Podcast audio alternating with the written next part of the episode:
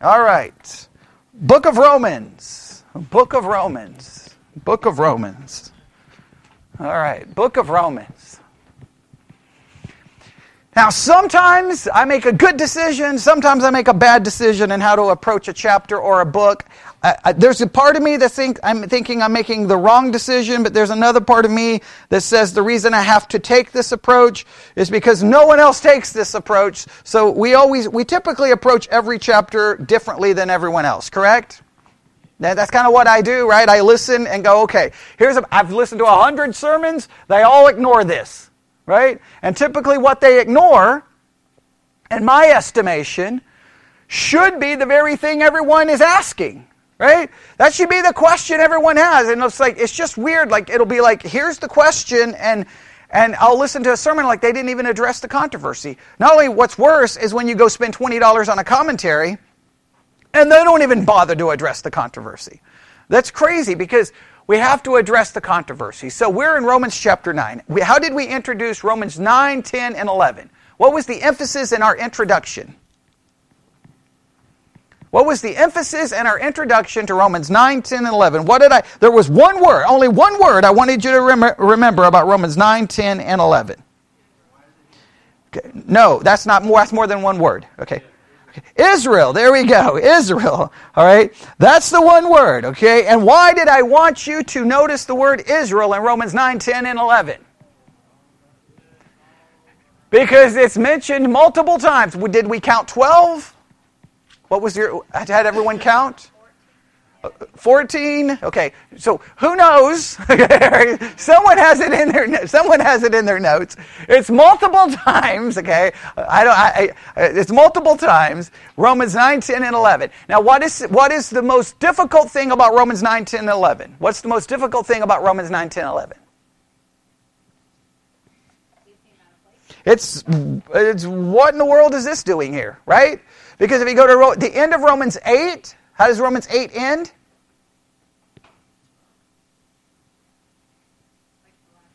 Yeah, the last couple of verses. We're more than conquerors. Nothing can separate us from the love of Christ. Right? It's a positive, positive, positive thing. Demonstrating what concept? God's mercy and love that nothing can separate us and that in Him I'm more than a conqueror. That sounds like great news, right? His mercy and love. Now go to Romans chapter 12, verse 1.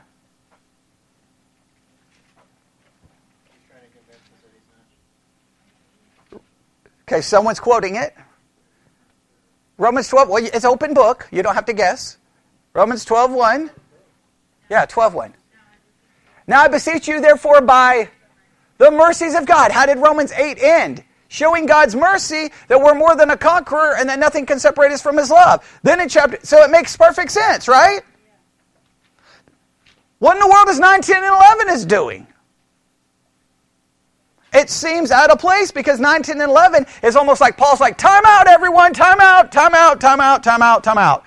For the next 16 years, if you're preaching, right? For the next 16 years, we're going to forget everything that we've been talking about and we're going to spend 16 years talking about Israel. And you have to go, why is he doing that?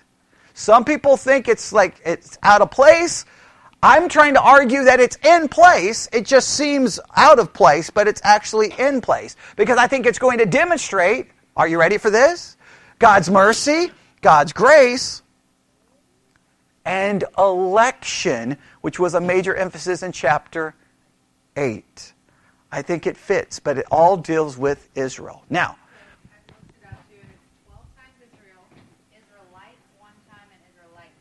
Okay, 14 total. 14 total. There you go. So 14 times total in those three chapters if you need to write that down. Now, so we could just start moving through the, the chapter relatively quick, right? I could give you an outline, but this is what we started last week. Everybody remember? Here we go. Everybody ready? We're not going to make it very far. I mean, I, right now, if you, if you, we, we, if I'm trying to ga- gather all of the sermons on Romans and put them in one series so they're easy to find online, and right now, um, try, we're uh, trying to just get them all together. We're at 90, 90 sermons as of right now, And that, that, we haven't even included all the ones that have already been preached. We're probably well over 100 before we even get to chapter 9. So by the time we're done with that, by the time we're done with chapter 9, I think we're going to get 100 sermons in 9, 10, and 11. And I'm not, that's not joking. We may get 100 sermons in chapter 9 before we even get past verse 3. All right? And I know that sounds crazy, but we have to deal with some, uh, some issues. So here's the issue. Everybody ready? Romans 9, verse 1. I say the truth in Christ, I lie not. My conscience also bearing me witness in the Holy Ghost, that I have great heaviness and continual sorrow in my heart, for I could wish that myself were accursed from Christ for my brethren, my kinsmen according to the flesh. Now that's pretty simple and straightforward, right? Paul has a great burden, and he is brokenhearted for whom? For Israel, and which Israel obviously is it referencing? That's obviously referencing national Israel. His kinsmen according to the flesh, right?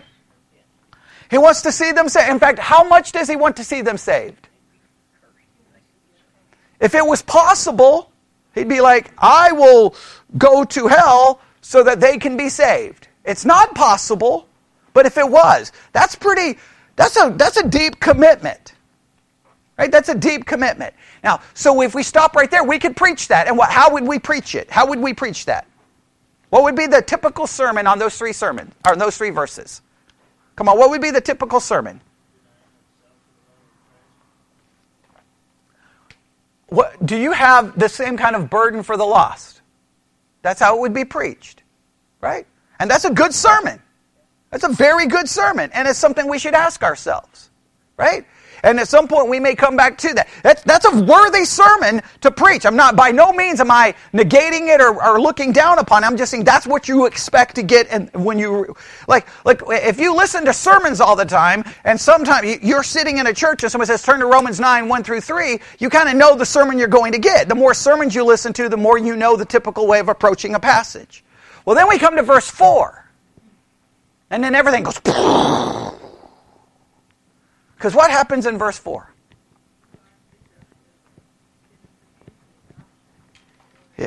Here we go. Let me read it.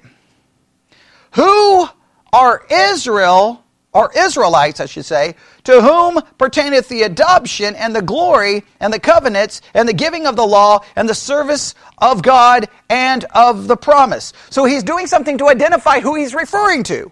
He's referring to Israel. And Israel, there's a lot of things that they have, right? What are a lot of the things they have? I, gave, I told you to write them all down last week. Adoption, glory, covenants, giving of the law, service of God, promises. Okay, and Christ came from Israel. All of that, listen, all of that, we know which Israel is referring to, right? The nation of Israel. So we're like, okay, this is good. All right, that's awesome. There's a lot of promises for Israel. Next verse. And then this is where everything goes crazy, right?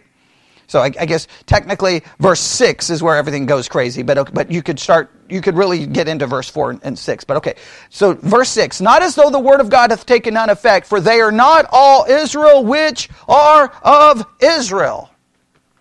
Now, as soon as we get there, problems begin. And so we have to take a different approach. This raises the question okay, which Israel do we understand? Who is Israel? Who's the real Israel? Will the real Israel please stand up? All right? That's kind of where this goes. Where, where, where, will the real Israel please stand up? And what do a lot of people do with this verse? What are some different ways to approach? Who is the real Israel? I gave you some, some different approaches that are taken. Okay, what's the first approach? Okay, that, that okay, not all people who are Israel, Israel. So the, the true Israel are those who are Jews, but those who are believers. All right? What would be another uh, approach?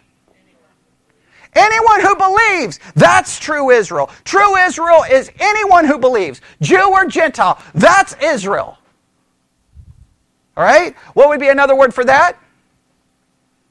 Some may refer to a spiritual Israel or the church. Now you see where this becomes problematic, right? And some people make an argument that this is the, the indication that what happened? That God replaced Israel with the church. God is done with Israel. So, we could sit there and just simply try to address this. So, what was my approach? What was my approach? To what? Before we come to any conclusion, let's wait till we get to the end of chapter 11. And then I said there's something we need to do. What do we need to do? We started working on it last week. We got to look at every promise given to Israel and figure out what we do with them. Now, I know you're like, but we're in Romans 9. Why we do? No, because we've got to identify is God done? Did God replace Israel? In other words, wait, how? Look, if we, it's easy to say it theoretically, right? Yep, God's done with Israel. We're Israel. Everybody good to go? Everybody says, Amen. But if there's all these promises, we got to figure out what to do with them. So, where did we start last week? What was the first promise we looked at? Okay, well, we, we said this just so that remember numerous Old Testament predictions which treat, which treat of a, uh, or speak of a repentance and restoration of Israel and eschatological terms which is distinct and separate from that which followed the Babylonian captivity. In other words, we could say this the Old Testament promises of a repentance and restoration of Israel that seems to be distinct from that which related to coming back from Babylonian captivity. Now, why is that important? If there's a repentance and a restoration that is distinct from the Babylonian captivity, what can everyone in this room say right now, dogmatically, absolutely factual, and nobody can argue against it? It never happened.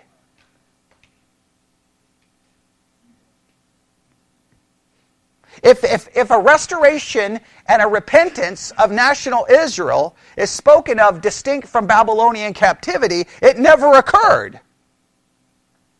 Right? We know they come back from Babylonian captivity, but that's only Judah, right?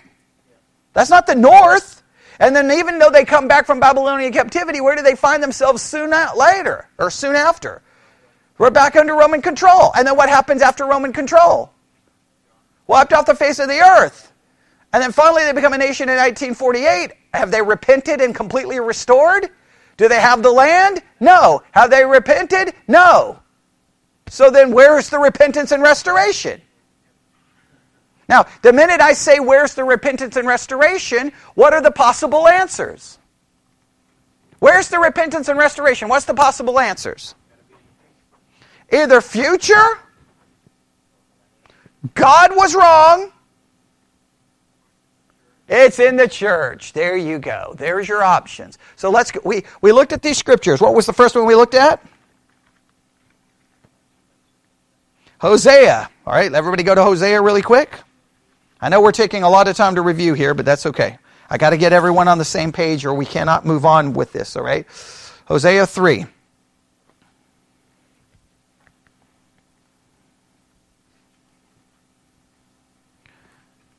All right, everybody there? Hosea chapter 3, what verses did we look at? 4 and 5. For the children of Israel shall abide many days without a king, and without a prince, and without a sacrifice, and without an image, and without an ephod, and without uh, the teraphim.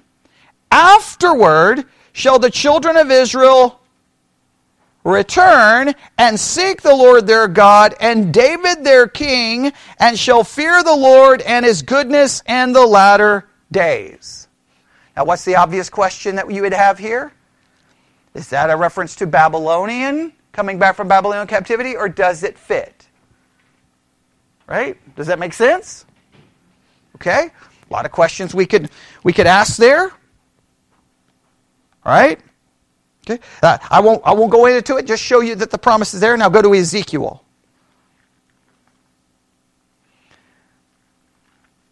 Go to Ezekiel chapter 37.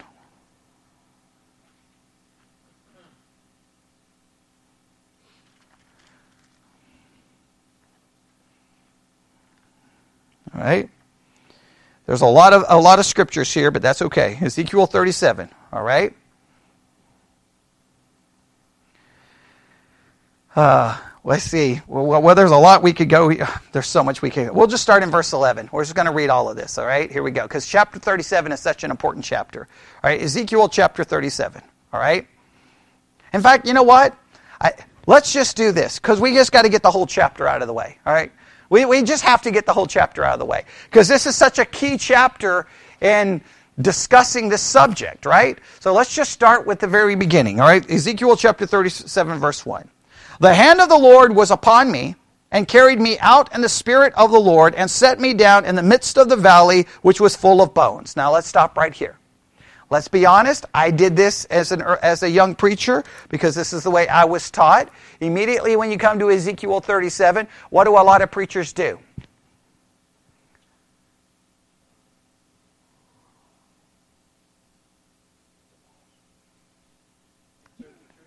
Okay, Israel gets kicked out. Boom, gone. Okay, this is not about Israel. Okay, this becomes about whom? Dead sinners who receive the word of God is preached and God brings them to life. It shows the deadness of man and the power of God's word to regenerate and bring to life. And it is used as a picture of what? Salvation. It preaches good, right? I was taught that a bazillion times. I've heard a bazillion sermons on that. Okay, but the only problem is this is found where? In the Old Testament, in the book of Ezekiel, it probably has something to do with whom? There's a pretty good chance, right? There's a pretty good chance. So let's see what happens. So, there, he, so he's brought into a midst of the valley of which was full of dry bones, or, or full of bones. Or it doesn't say dry bones there, but full of bones. Okay, everybody got that? Right. Now, what happens? Verse two. And he ca- and caused me to pass by them round about, and behold, there were very many in the open valley, and lo, they were very dry. So there's where we get the idea they're dry bones. And he said unto me, Son of man, can these bones live? And I answered, O Lord God, thou knowest. That's always a good thing to ask. When, when asked a question by God, you know. I don't know anything, all right? It's always the right thing. And in fact, if y'all were smart, whenever I ask you a question, you could just say, You know, we don't. But I'm never going to let you get away with that. Okay. Never going to let you get away with that. All right. Verse 4. Again, he said unto me, Prophesy upon these bones, and say unto them, O ye dry bones, hear the word of the Lord. Thus saith the Lord God unto these bones, Behold, I will cause breath to enter into you, and you shall live. And I will lay sinews upon you, and I will bring up flesh upon you, and cover you with skin, and put breath in you, and you shall live, and you shall know that I am the Lord. So I prophesied as I was commanded, and as I prophesied, there was a noise, and behold, a shaking, and the bones came together, bone to his bone. And when I beheld, lo, the sinews and the flesh came upon them, and the skin covered them above, but there was no breath in them. All right, this is a this is a bringing together these dry bones and bringing them what back to life. Then he said unto me, Prophesy unto the wind, prophesy, Son of Man, and say to the wind, Thus saith the Lord God, Come from the four winds, O breath, and breathe upon these slain, that they may live. So I prophesied as he commanded, and the breath came unto them, and they lived and stood up upon their feet, an exceeding great army. Then he said unto me, Son of man, these bones are the whole house of Israel.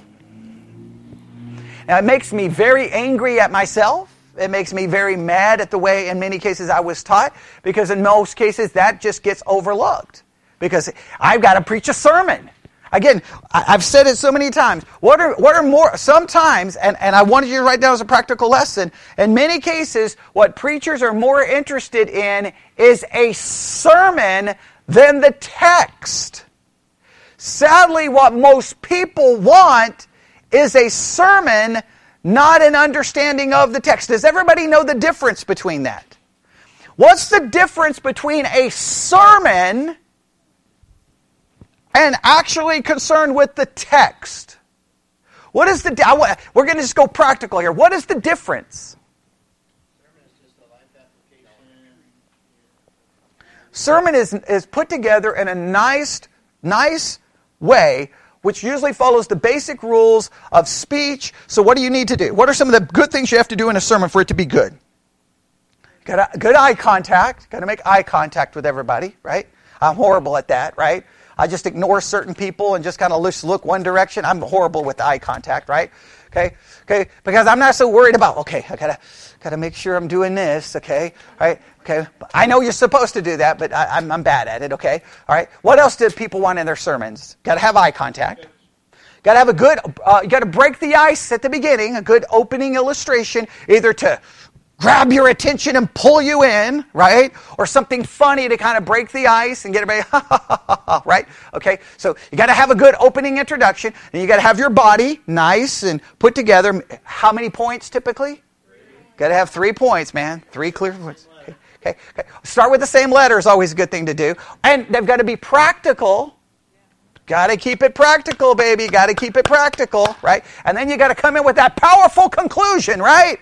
Boom! A really sad story to get someone to cry, talking about a dead puppy or something. Boom! You got to come in. You got to do good, right? Okay, and you got to be done in about 30 to 35 minutes. Right? You Got to get everybody to the Golden Corral before the Methodists get there, right? You got to you got to you got to do that. Okay? Okay? And then when it's all said and done, and, and then what you hope for is everybody walks away and say, Good sermon, Pastor. Now they're not going to remember what you said by Sunday night. Okay, you guys don't remember what I say by Sunday night, but but you try to do that, and then everyone play everyone pretends like we had a good sermon, it was great, and everyone everyone thinks that they oh that everything was wonderful. Really it means absolutely nothing and it's vanity of vanity of vanities. Okay? That's how most sermons are. I mean, you can hear the structure. Just listen to. sermons. I mean, if you, I know, you, I know it's a crazy idea, but listen to sermons. Okay, I know it's crazy. What you want me to do? What on a Monday? Okay, listen to sermons, and, and after a while, guess you, you'll start picking up the template. There's a little joke. There's a, you just start figuring. You can figure it out. You know what's coming. What's the difference between dealing with the actual text? What's the difference? First of all, may not be applicable to you. So, no, application is the last thing you're concerned with, not the first thing. Okay? What's another thing? If you're dealing with the text, what are you concerned with? You're dealing with the, the, problems in the text. You're dealing with what's there, right? You're not worried about does it fit together? Is it nice and neat? Does it have three points? You know, you're, you're just digging in. You're asking questions. And again, what should be the goal is, is to get you in the text. Some people just like, okay. No, you need to figure it out. Right? So it, it's a whole different approach. That's why when some people walk in here, they're like, what is this? Right? And, I, and even sometimes I bet some of you, I wish I could just get a sermon. I wish you, well, there's about a bazillion of them online.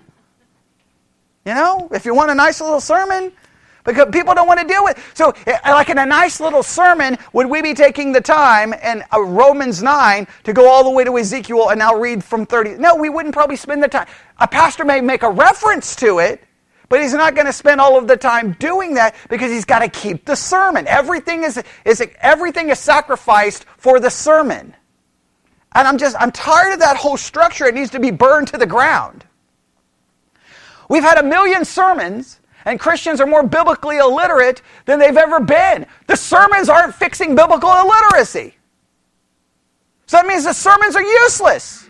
Isn't that what we say when we talk about look at the public schools, kids graduating, they don't know this and this, they don't know what they're doing. We condemn the public school to the 18th level of hell because they don't know what they're doing. But no, Christians don't want to criticize the church for clearly not knowing what they're doing because we've got Christians graduating who can't read. Isn't that what we always say about the public school? Well, they, they, they graduate and they don't even know history. Oh, let's talk about Christians and church history. Come on now. Let's, let's, have, a, let's have a come to Jesus meeting here, okay? Come on. Christians don't know anything about church history. Well, whose fault? Well, first, the individual. Right? Just same thing. Even if you go to a bad public school, that kid's still responsible because there's probably a library and they can get books and they can read and learn. Right? So the kid can make all the excuses in the world, but at some point he's got to take responsibility. Christians can make all the excuses in the world. Give me a break, right? All you need is a device, a Bible, a notebook, and you can get a seminary education pretty much every 24 hours. Now, if it's an Android, it doesn't, okay, you're, you're just done. You're doomed. Okay. Okay, but it's all on here, right? Yeah, I just, you picked up an Android, so I had to say something negative. Okay, all right, but, but to get it, I mean, in other words, so it's on you, but the church, you should be able to go to a church that will help you. Right? Does that make sense? Okay, so Ezekiel 37. Now, why, why I stopped and went on that little bit of a rant, you may say it's not connected. It's connected because what bothers me is right there in Ezekiel 37, it gives you the interpretation. And I'm like, how did I not see this? Because I was always taught to preach it as Salvation, salvation, salvation, salvation. This is soteriological, telling us that I preach it that you're the dead sinner. I preach the Word of God with the Spirit of God, and He brings the dead sinner to life. This is a picture of total depravity. This is a picture of election. This is a picture of regeneration. It preaches good, and I've preached it that way. Dumb. Sometimes you can't listen to what people teach you about the Bible. You got to go read it for yourself. What's the passage about? The whole house. So read read that verse again. What's the verse? What's the key verse? 11. Verse 11. These bones are the whole house of Israel. These bones are the whole house of Israel. These bones, it doesn't matter what any preacher says, doesn't matter what some seminary says, these bones are the whole house of Israel. Now, what's significant about the phrase whole house? I think any reasonable person would say that means the northern kingdom and southern kingdom. Hmm, that would that why is that interesting? After the Babylonian captivity, they're still split. Not only they still split, the north doesn't come back from Assyria. Right? So this is the whole house of Israel. The whole house of Israel is dry bones, and they're going to be, boom, brought to life. Brought to life in what way? Physical life? Or spiritual life? If it's spiritual life, then this speaks of a future what? And what else? I think someone's saying salvation. That's going to be important by the time we get to Romans 11.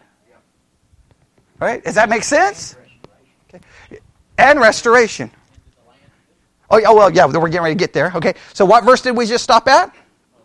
11. Let's read it again. Then he said unto me, Son of man, these bones are the whole house of Israel. Behold, they say, Our bones are dried, and our hope is lost. We are cut off for our parts. Therefore prophesy and say unto them, Thus saith the Lord God, Behold, O my people. What people? Israel. I will open your graves and cause you to come up out of your graves and bring you into the. Oh, so not only do we have a restoration and possibly salvation of Israel, what else do we have? We have land once again being mentioned. How many times is land promises mentioned in the Old Testament? It would be insane. If you ever want to just spend your weekend, just start in Genesis and write down every time Israel's promised land, from Genesis to Malachi. Every single time. And then ask yourself, did it ever happen? Keep going. Okay, if it did happen, it wasn't long, okay? Verse 13. And you shall know that I am the Lord when I have opened your graves, O my people, and brought you up out of your graves. And I shall put my spirit in you, and you shall live, and I shall place you in your own land. Is there land again? Please note, I'm going to put my spirit in you. This is not just land, that's, a, that's salvation. That is salvation. Right? Uh, then shall you know that I, the Lord God, have spoken it and performed it, saith the Lord. The word of the Lord came again unto me, saying, Moreover, thou son. Now, so in other words, that's he's giving him a prophecy, right? Now, in a sense, he's getting ready to do a, something separate. Yes, there's almost a, a separation here if we're doing a natural outline. right? Moreover, thou son of man, take thee one stick and write upon it for Judah and for the children of Israel, his companions. Then take another stick and write upon it for Joseph, the stick of Ephraim, and for all the house of Israel, his companions. And join them one to another into one stick, and they shall become one in thine hand. And when the children of thy people shall speak uh, unto thee, saying, Will thou not show us what thou meanest by these? Say unto them, Thus saith the Lord God, Behold, I will take the stick of Joseph, which is in the hand of Ephraim, and the tribes of Israel, his fellows, and will put them with him, even with the stick of Judah, and make them one stick, and they shall be one in my hand. And the sticks whereon thou writest shall be in thine hand before their eyes. What's a simple way to explain that? Reunification of Israel. So we have restoration revival, land, and reunification. Would everyone agree that all of those are promised in what we've just read? Let's go through them again. What are they? Restoration, revival, land, reunification.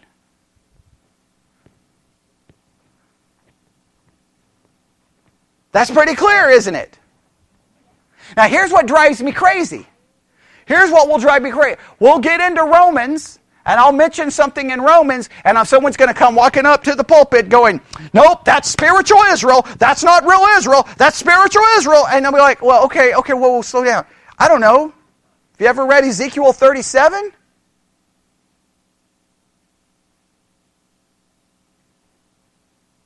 Can we just ignore Ezekiel 37?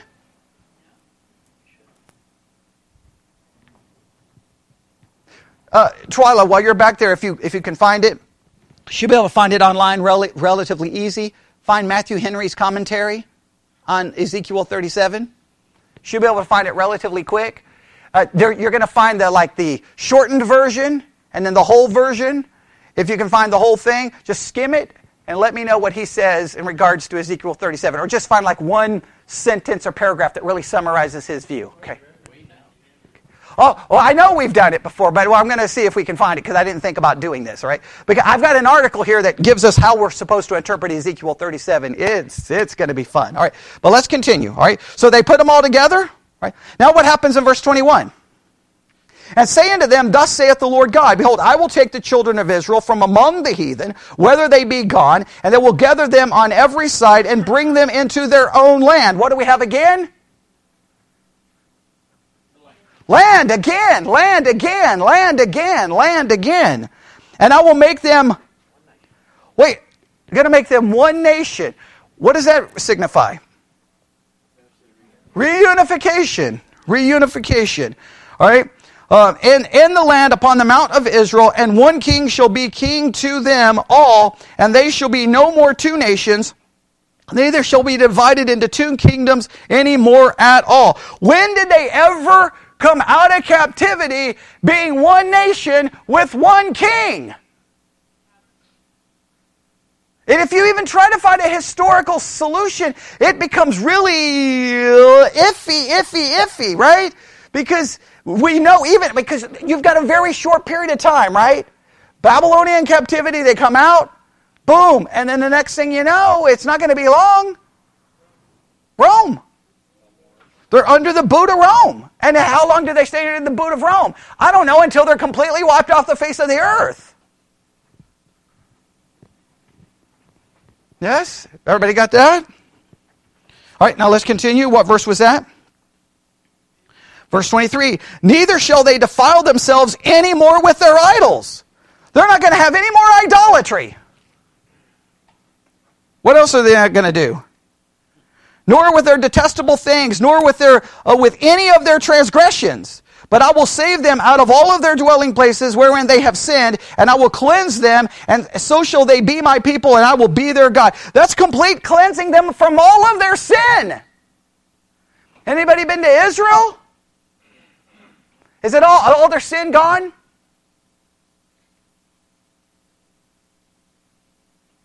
We're in 2022. Still hasn't happened. And David, my servant, shall be king over them. Well, wait, what, what, what just happened? David is going to be king over them? That can't be David, the David, because the David is dead, by the way, before you get to Ezekiel, right? What David could that be referencing? The son of David, the one, the, the one, in a sense, the one who's going to come from the line of David, right? But David's going to be what? king over them, and they shall and they all shall have how many shepherds? One shepherd. They shall also walk in my judgments and observe my statutes and do them. And they shall dwell in the land. Please note, what are we back to? Land. I have given unto Jacob my servant, wherein your fathers have dwelt, and they shall dwell therein, even they and their children and their children's children forever. My servant David shall be their prince forever. Now remember, forever doesn't mean forever, right? Because we already talked about it. Forever really doesn't mean forever. It just means Jesus. I don't even know what, I don't want to go through that whole thing again. Verse 26. Moreover, I will make a covenant of peace with them. It shall be an everlasting covenant with them, and I will place them and multiply them, and I will set my sanctuary in the midst of them for evermore. My tabernacle shall also be with them. Yea, I will be their God. They shall be my people. And the heathen shall know that I, the Lord, do sanctify Israel, whom my sanctuary shall be in the midst of them forevermore. Please note, who's going to know what's happening? The heathen. Is, is, is that a pretty, is, is, that, is that chapter seem complicated? What do you think? Does it seem pretty straightforward? It, it's straightforward. Oh, there's wild things in Ezekiel. I'm not saying the book. I'm saying this chapter. Chapter straightforward, right? Hey, here's this. I, I'm going to give you a living parable, Valley of Dry Bones, and we figure out, and he tells us who the dry bones are. Who is it? It's Israel. And he's going to do what? Bring them together. He's got two sticks showing the two sides. He's going to bring it together. There's the unification. Then he speaks of the revival. I'm going to put my spirit in them, purge all of their sins. And then he speaks of, of ruling over them, and he's going to be in the midst of them. Everybody see all of that? Now, I'll just give you an example, though. It, that seems clear. That seems clear, right? Oh, no, it, it's not clear. It's not clear. All right. Are you ready for this? All right. Listen carefully. See if you catch it. Right? See if you catch it. Here's a commentary. Ezekiel 37 is divided into two prophecies. Would everybody agree with that? The first prophecy deals with the vision of the dry bones, verses 1 through 14. And the second prophecy deals with one kingdom, which is a symbolic act forecasting the future union of Israel and Judah. The two prophecies are closely related. The first prophecy, uh, the vision of dry bones, was designed to illustrate that although Israel was scattered and seemingly hopeless, it would be revived and restored to its national life. And that God has a plan for revival of a Jewish state. But does this prophecy have a future fulfillment? Some believe that the prophet Ezekiel didn't write of an end time fulfillment, but the truth that prophesied, but the truth is that prophecies have dual application, and in this case, the prophecy's first application would ultimately be followed by a second literal resurrection. That is, when all the saints would be raised to live in God's new kingdom. So, you see what they just did? All the saints. How did we get to all the saints here?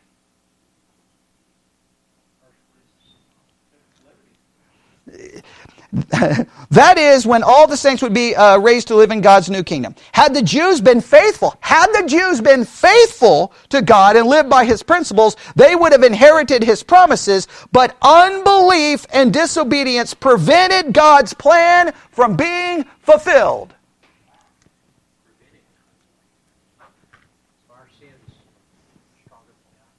Now, I just want you to think about There you go. Israel's sin stops God's promises, our sins don't. Now, I want you to see that is the most frightening thing I've ever read in a commentary. Their sins stopped God. Hey, I want to give you land. I want to. Res- oh, I'm sorry, man. You guys messed up one too many. One too many times. You messed up. Now, how in the why? Now, just think about it. Why would then why, if that's the case, why would Paul even mention Israel, especially following a chapter about the doctrine of election? That means your sin cancels out God's election. Your sin cancels out God's promises. So this is how we should read John 3:16. For God so loved the world that he gave his only begotten son that whosoever believeth him and is faithful will have everlasting life. And if you don't believe me, look what God did to Israel. He kicked them to the curb. Well, I mean, if he kicked Israel to the curb, you're all sitting on the curb. All of you, including me. In fact, we probably don't even get a curb.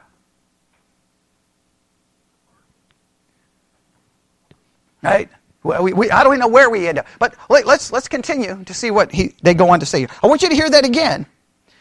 Had the Jews been faithful and lived by his principles, they would have inherited his promises, but unbelief and disobedience prevented God's plan from being fulfilled. God's plan was prevented by man's sin. I'm sorry, that's the most, that's, that's to me just completely blasphemous. That reduces God. First of all, are you saying God didn't know about their sin before he created man? So now you've destroyed his foreknowledge. You've destroyed his omnipotence. I mean, basically, this God is pathetically weak. I mean, this, this yeah, I'm, i get frustrated reading these kinds of things. I get really frustrated. But let's continue. The second prophecy stated that the divided nation of Israel would be reunited and placed under the rule of David. The restoration of Israel from captivity among the heathen, heathen was the first step in the fulfillment of the divine promise. The remnant was to consist of those who had profited from the discipline of the exile and had become spiritually holy. Since the revival was never attained before or after the return under Zerubbabel, the fulfillment of these promises, promises did not come to pass. God did for Israel as a nation everything he could to help them repent, but they chose to remain rebellious. Therefore, eventually, he had no choice but to reject them as a nation after they crucified his son. The Lord opened the way for spiritual Israel, the church, to inherit the promises of the eternal kingdom. Today, every person that accepts Christ as his personal Savior can inherit the promises of God.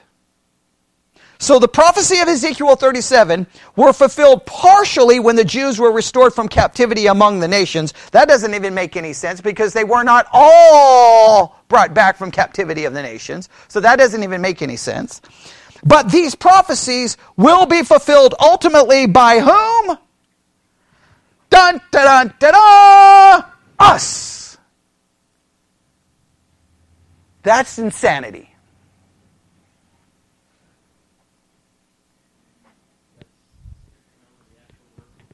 Oh, I mean, you, you, you read the text for yourself, right? I mean, I, I, I, I tried not to read anything into it. Did you find uh, Matthew Henry? Did, uh, uh, what does he say? Do you want to summarize it or? Yeah, there is a lot. If you don't have time to do it now, that's okay. Well, we can do it next week if we need to. All right. Okay.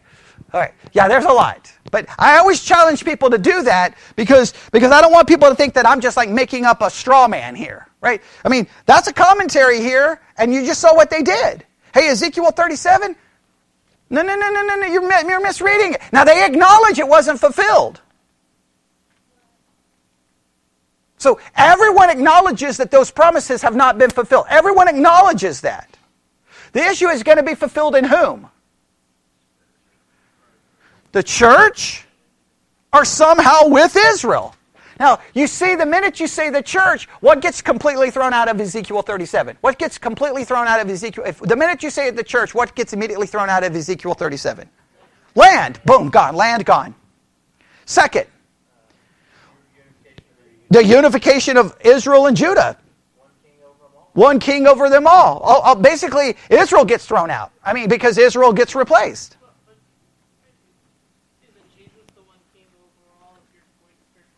Well, if you're going to spiritualize it, right, right. That would still that that, that would still that would have Jesus being the king over the church. Right, right, right. But the point is, is you don't you don't have the reunification of, of, of Israel and Judah. You don't have them ruling over actual Israel, and then you don't have uh, the land promise. Now, I do have something here quickly on the land because I think it's important. All right, are you ready? There is probably no more disputed real estate on earth than the land of Israel. Even calling it Israel will raise objections from some quarters. The Jewish people lay claim to the land because they first held, held possession of it a millennial, millennia ago, and because God directly gave them the land as recorded in the Bible. All right? In Genesis 12:7, God promised Abram, who had just arrived in Canaan, to your offspring I will give you this land. Later in Genesis 15, God expands on the unconditional promise. Please note unconditional promise. To your descendants I have given this land from the river of Egypt as far as the great river, the Euphrates. Then in Genesis 17:8, God repeats the promise to Abraham, adding that the land uh, give is irreversible. The whole land of Canaan, whom you now reside as a foreigner, I will give you as an everlasting possession to you and your descendants after you. God later repeats the promise to Abram's son Isaac, Genesis 26, Isaac's sons Jacob, Genesis 28, whose name is later changed to Israel.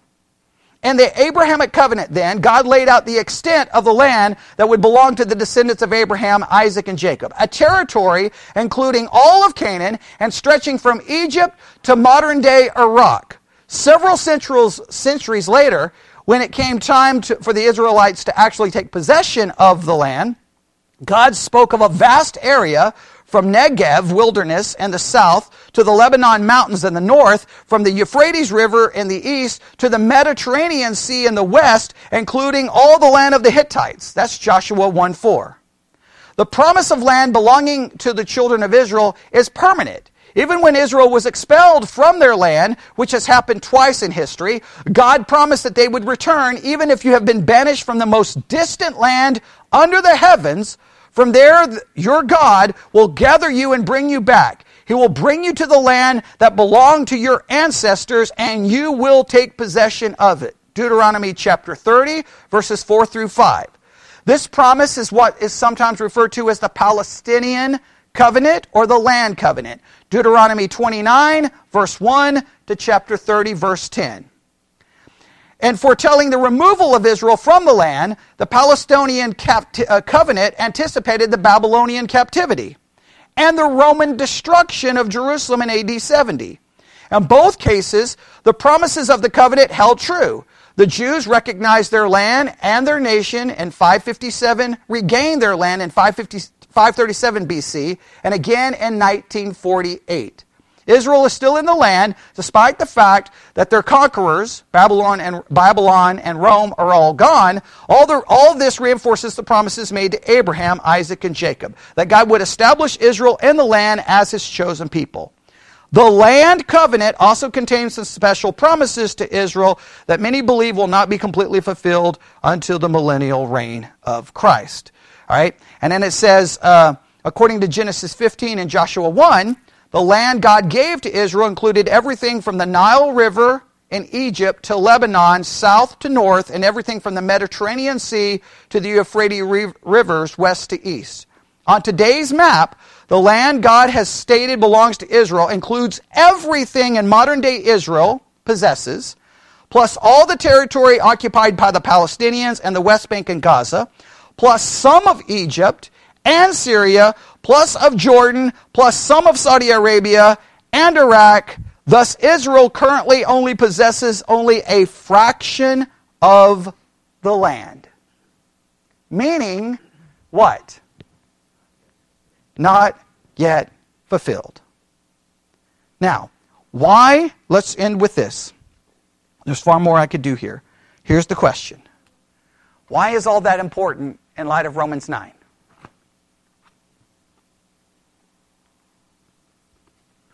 That's the million dollar question. All you got to do is answer this, you get to go home. Why all we just spent almost an hour. Why is all of that important in light of Romans 9?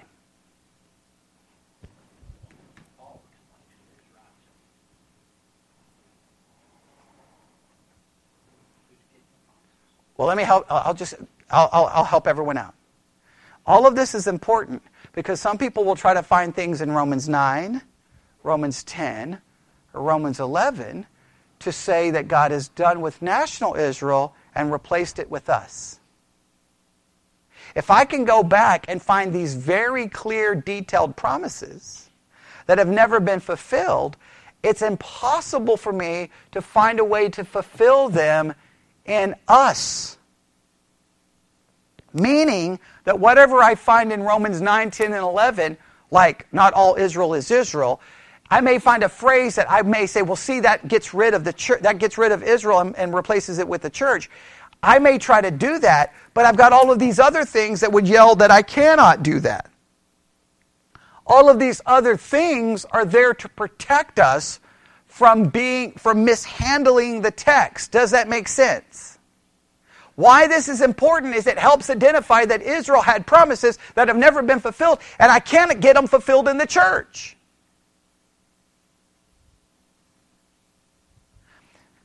What do I have to do to get them fulfilled in the church? I just got to spiritualize it all. I mean, not only do I have to spiritualize it all, what do I have to? This is very important. Everyone talks about spiritualizing, and I completely agree. But what do I really have to do to get it to get to get Israel to lose the promises and the church gets them? What, what's the one thing I have to do? I have to completely destroy the concept of election, and I'm going to say this the eternal security of the believer.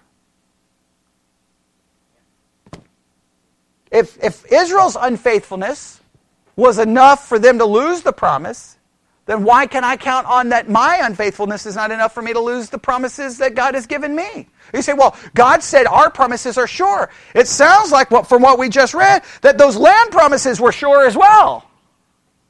Yes? God said. Well, if God, you say, well, well, but you, you're, you're taking it too literal. Well, then am I going to take the promises God gives to me as literal? Isn't it amazing that the promises are literal, right? But literally removed from them. Like, oh, so those promises are literally for me, but they were not literally for Israel. Well, well even, even some of the others, they say, because they don't, they don't believe the bringing of, of Israel and Judah into one nation, they think that's spiritual, and that means the church. So, I mean, like literally, they, they make most of it, none of it literal. And if you start that hermeneutic, how, do, how far do you take that hermeneutic? Is a day a day?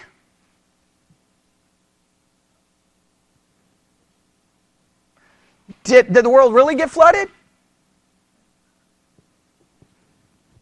I mean, did, did, a, did a serpent really talk to Eve? Probably not. I mean, why don't you just spiritualize everything? Was the man really born of a virgin? Did he really did he raise the dead physically?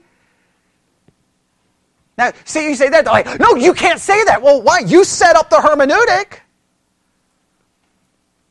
This the the reason we're going through these promises, and I know we only got we we're not even look, I've got eleven. I have eleven. 11 different sections of promises. We've not finished the first one yet. This is going to take literally forever. Okay, well, okay. Okay.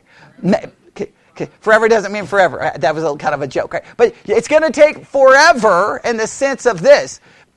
By the time we're done with this, you're going to be like, just stop, just stop. But no, I'm not going to stop because when it's done, remember we spent forever trying to figure out that Israel means Israel. And we still had people disagree. After 3,000 references, nope, nope, nope. And I'm like, what in the world? Like, what do I have to do? Well, by the time I'm done with this, there still will be people disagree. But I don't know what I can do. I'm going to go through every one. And by the time it's over, you're going to be like, Th- those promises are for Israel. Now, people say, so what are you trying to say? Are you trying to say that we're, we're a, a dispensationalist and, and we're, I, we don't, in this particular case, We don't need to categorize it. Here's the category we need to be in God made promises to Israel.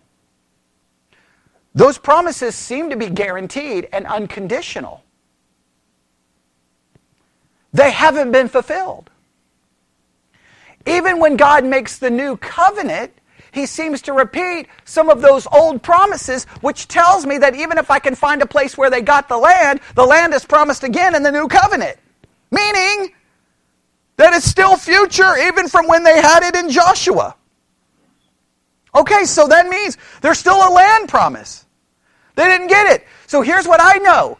Israel, the nation, there are promises that has to be fulfilled. And what are those promises? Restoration, revival, reunification, and land. That has to happen. Where's the only place I can put it? In the future. He said, so what about a rapture? What about a millennial kingdom? Just, it's got to be future. They're going to get it. And I don't know why Christians get so mad. Like, people will argue, no, no, Israel doesn't mean Israel. And it's like, why are you getting so upset? Why does it hurt you so much that Israel could still be Israel? Like, it's just really weird when people get so mad at me. I'm like, is it, are you okay? Look, do you, are you, you hate the Jews that much? No, they can't get those promises. Look, are you okay? It doesn't take away any promises from you. But like people get mad and like want to argue, and you, you almost want to say, "You been to Germany recently? Uh, you know Hitler?" Okay, I'm not trying to say they're an anti-Semitic, but I'm just saying it seems pretty weird that you would get so upset that I'm like, "No, promises Israel or promises Israel." I'm not arguing that we go out and buy the Left Behind books. I'm not saying that we go buy the, the old movies from the 1970s about the mark of the beast or the thief in the night or whatever those crazy movies were that were not very well made. I'm not saying we have to go full crazy Bible prophecy. I'm just saying there's promises made to Israel that haven't been fulfilled, and I believe they're going to be fulfilled. And here's the reason I believe it's important because it stands for the doctrine of election.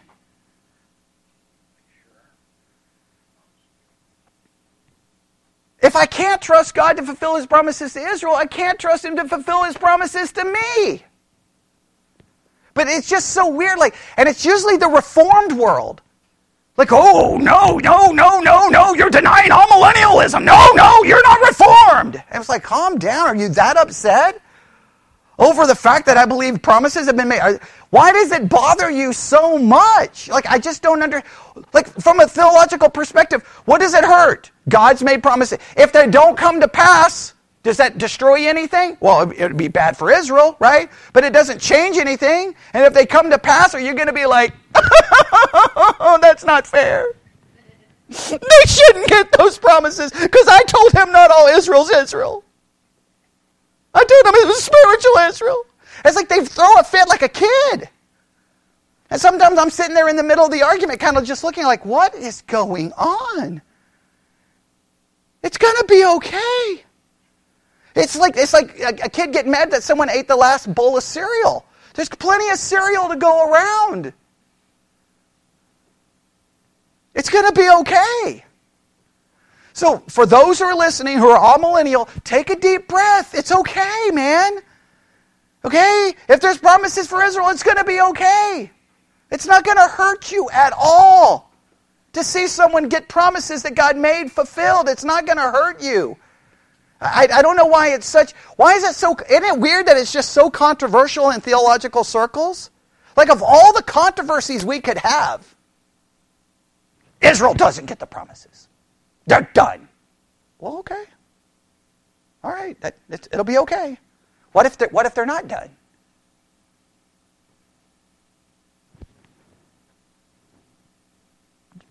Are you okay with it? I'm okay with it if God's. In fact, I'm kind of happy that He's not done with them. I'm kind of happy about it. Because I'm, because I know I'm not worthy of any of His promises. It just, it just some, some theological fights, you just have to scratch your head and go, what? Like I said the same thing, sometimes the fights about Calvinism makes no sense. Who will be saved? Those who believe. No, no. Those who believe. Okay, if I'm a Calvinist or a non Calvinist, who's going to be saved? Those who believe. How are they going to believe? The Word of God has to be preached to them. My job is to preach the Word of God to them. Right? right? Those who don't believe will not be saved. All right, Calvinist comes along and says, well, those who believe, why did they believe? God. This side says, those believe because of them. The issue is not Oh, wait, you're saying some people can't believe. No, we both agree that the only people who will be saved are those who believe. The issue is, why did they believe? We're arguing about why they believed. We all are agreeing that the only people who will be saved are those who believe. So why do people get so mad and upset and lose their ever living mind? Again, we had people who were going to join our church who heard me on radio talk about and they stopped the car and went back, and they're like, "Yeah, go to that church. You believe in that Calvinism stuff." Right, okay, let's talk about it. Who believes? I mean, who, who, who will be saved? Well, those who believe. Those who believe. The issue is we're just we're arguing over why. And like, God can't be the reason. There's no way. Uh, God, you can't be the reason they believe. I will not tolerate you being the reason.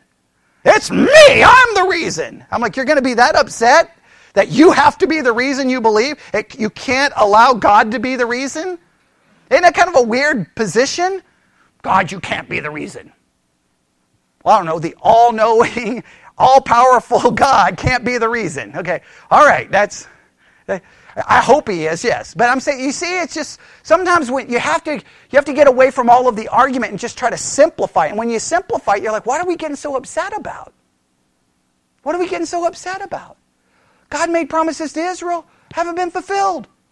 Praise God, He's going to fulfill them because I know God keeps His promises. Because if he doesn't keep his promises, you know what? He's going to come. He, he, he's going to show up at my house and say, "You remember that promise about everlasting life? Sorry, I just took it from you, and I'm giving it to Twyla." What? What? What? What? But? But? But? But? But? I, no, I don't want. I, I mean, if, if we're going to take it, the promises from Israel, give them to me. Why can't he take the promise from me and give them to someone else? Right? We don't want that. All right, we'll stop. All right yeah, you can see this stuff. This subject just drives me crazy that it's so controversial. It's just, I just sometimes like, you'll get into these debates and I'm just like, I don't even know what we're debating anymore. It's just, whatever. Sometimes when people debate, you know what you do? Sometimes you just let them talk. Right? Sometimes just let them talk eh, because sometimes you realize that the more you try to answer, it's just never ending. So sometimes you just let them. Sometimes the best answer to someone who wants to debate is just let them debate with themselves. Just let them hear themselves. Because sometimes it's just no point. It's just like, you're just, whatever. You know, I can't convince you. And, and, and sometimes you just have to ask, why are you so committed to the cause that Israel doesn't get the promises? Why are you so committed to that cause? It just seems like a weird thing to get upset about. Like, of all the things people may argue with me about, it's like, I'm going to argue with you because you believe God isn't done with Israel. And I'm like, really? Of all the things that you're upset with me about? Right? I mean, that's just, I could, I could give you a list of things to be upset with me about that would be very good things to be upset with me about. That just seems like a weird one. Right? Okay, let's pray. Lord God, we come before you this afternoon. This is a very, sadly, controversial subject. I hope what we've seen today is that Ezekiel 37 is pretty straightforward, and that we will take what is straightforward to help us understand what may not be so straightforward as we get into Romans chapter 9, 10, and 11. Help us let the clear interpret the unclear. And we ask this in Jesus' name. God's people said,